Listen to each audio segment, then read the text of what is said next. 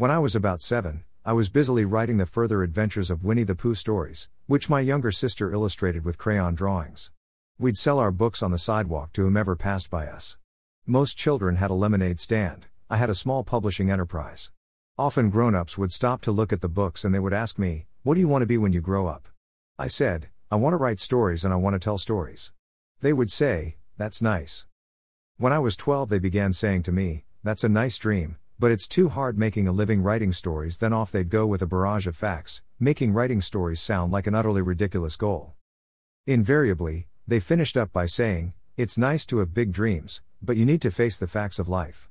You need to get a real job with a real income like everybody else. This is, after all, the 20th century.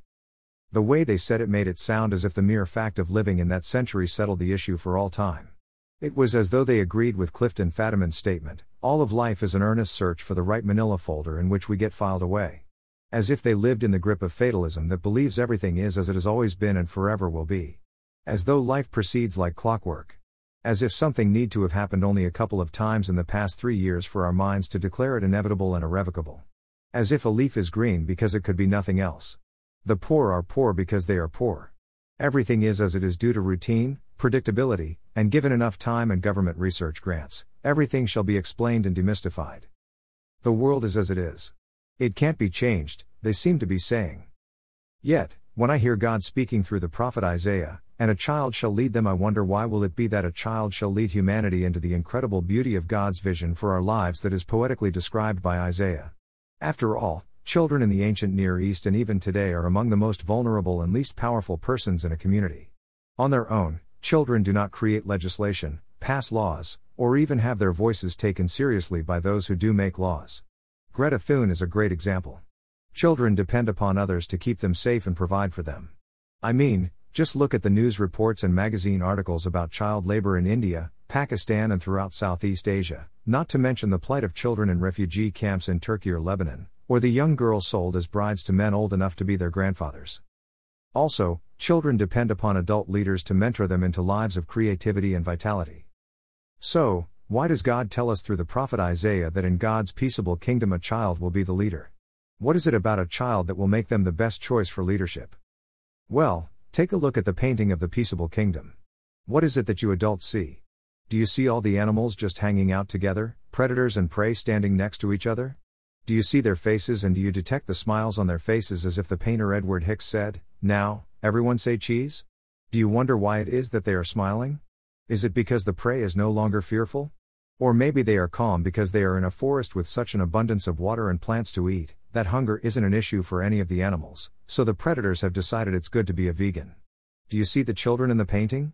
Why they are the age the painter has depicted. And, did you notice that one is a male and one is a female? Do you see the angel? Can you see far into the background and see William Penn, the Quaker, affirming a peace treaty with Delaware peoples? Yet, what does this have to do with the peaceable kingdom and Isaiah 11? Well, let's think about it through the eyes of a child. What does a child see in this painting?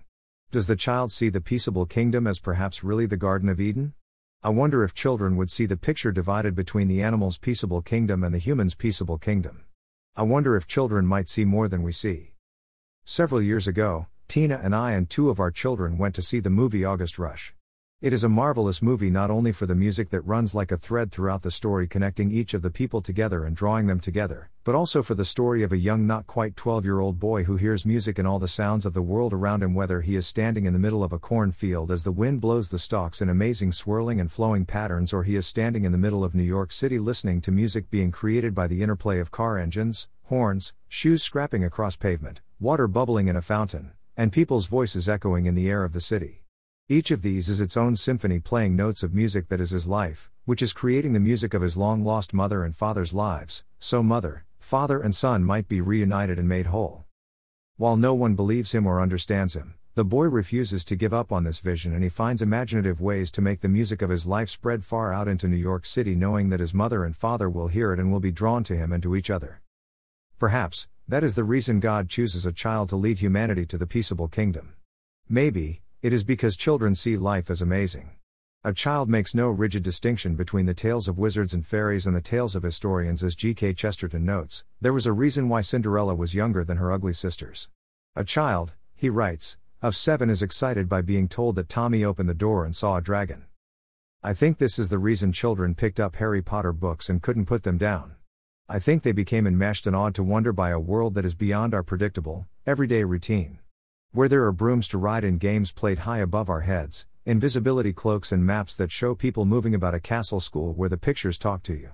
At least, I know this is why I couldn't put them down. The Harry Potter books and books about knights of the round tables, princes and princesses and others like them invite us to open our minds and imagine there is more to life than what we see. In imaginative literature, music, plays, and art, we are invited to look beyond the surface of life and see that a leaf is green for a reason that has nothing to do with rational science.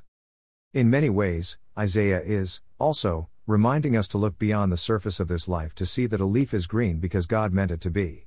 Every leaf that is green or red or yellow and not beige is so because of God's choice to color it that specific color. The world is something, which has been meant, designed, brought into being by God's choice. And, it is here for our wonder, our surprise, and our enjoyment. Even the repetition of cycles and routines is meant for us to wonder about them to see them as dull, pointless, or seasons to dread. Maybe, we are supposed to be looking at the grass as a signal to us. Maybe the stars are trying to get us to understand some message they have for us. Maybe the rising of the sun each day is making a point we will discover only if we pay close attention to it. Perhaps, the point it is making is that God has chosen the order of the world and the repetition within creation as a way to speak to us about its vitality and health. Like the child who laughs at a joke and says, Daddy, tell it again and again and again, laughing each time as though it was the first time. Or, like the child who falls in love with swinging on a swing and says, Mommy, do it again. Do it again. I wonder if God says to the irises each spring and apples and oranges in summer and fall, do it again. Do it again. So, we might wonder at the continual renewal of life and be surprised at the first blooms of flowers popping up from the wintry ground, reminding us how God creates life anew each day. Maybe, the shoot that springs forth from the tree stump is God's way of reminding us that God is the God of green life. That God is the one who brings forth greenness when we have felt as if we were dry as summer dust, as Hildegard of Bingen wrote in the 12th century about the Viriditas or the healing, greening power of God. God through Christ is bringing the lush greenness of God's kingdom to a shriveled and wilted humanity. Even, Paul's word to the Roman Church in chapter 15:13 of his epistle might be translated as Eugene Peterson has, "Oh, may the God of green hope fill you up with joy, fill you with peace, so that your believing lives, filled with the life-giving energy of the Holy Spirit, will brim over with hope.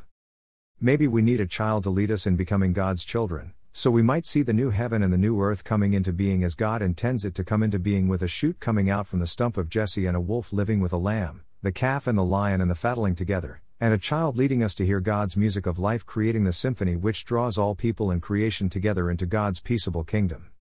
I pray this may be your vision and your hope for this Advent and Christmas, as surely as it is mine.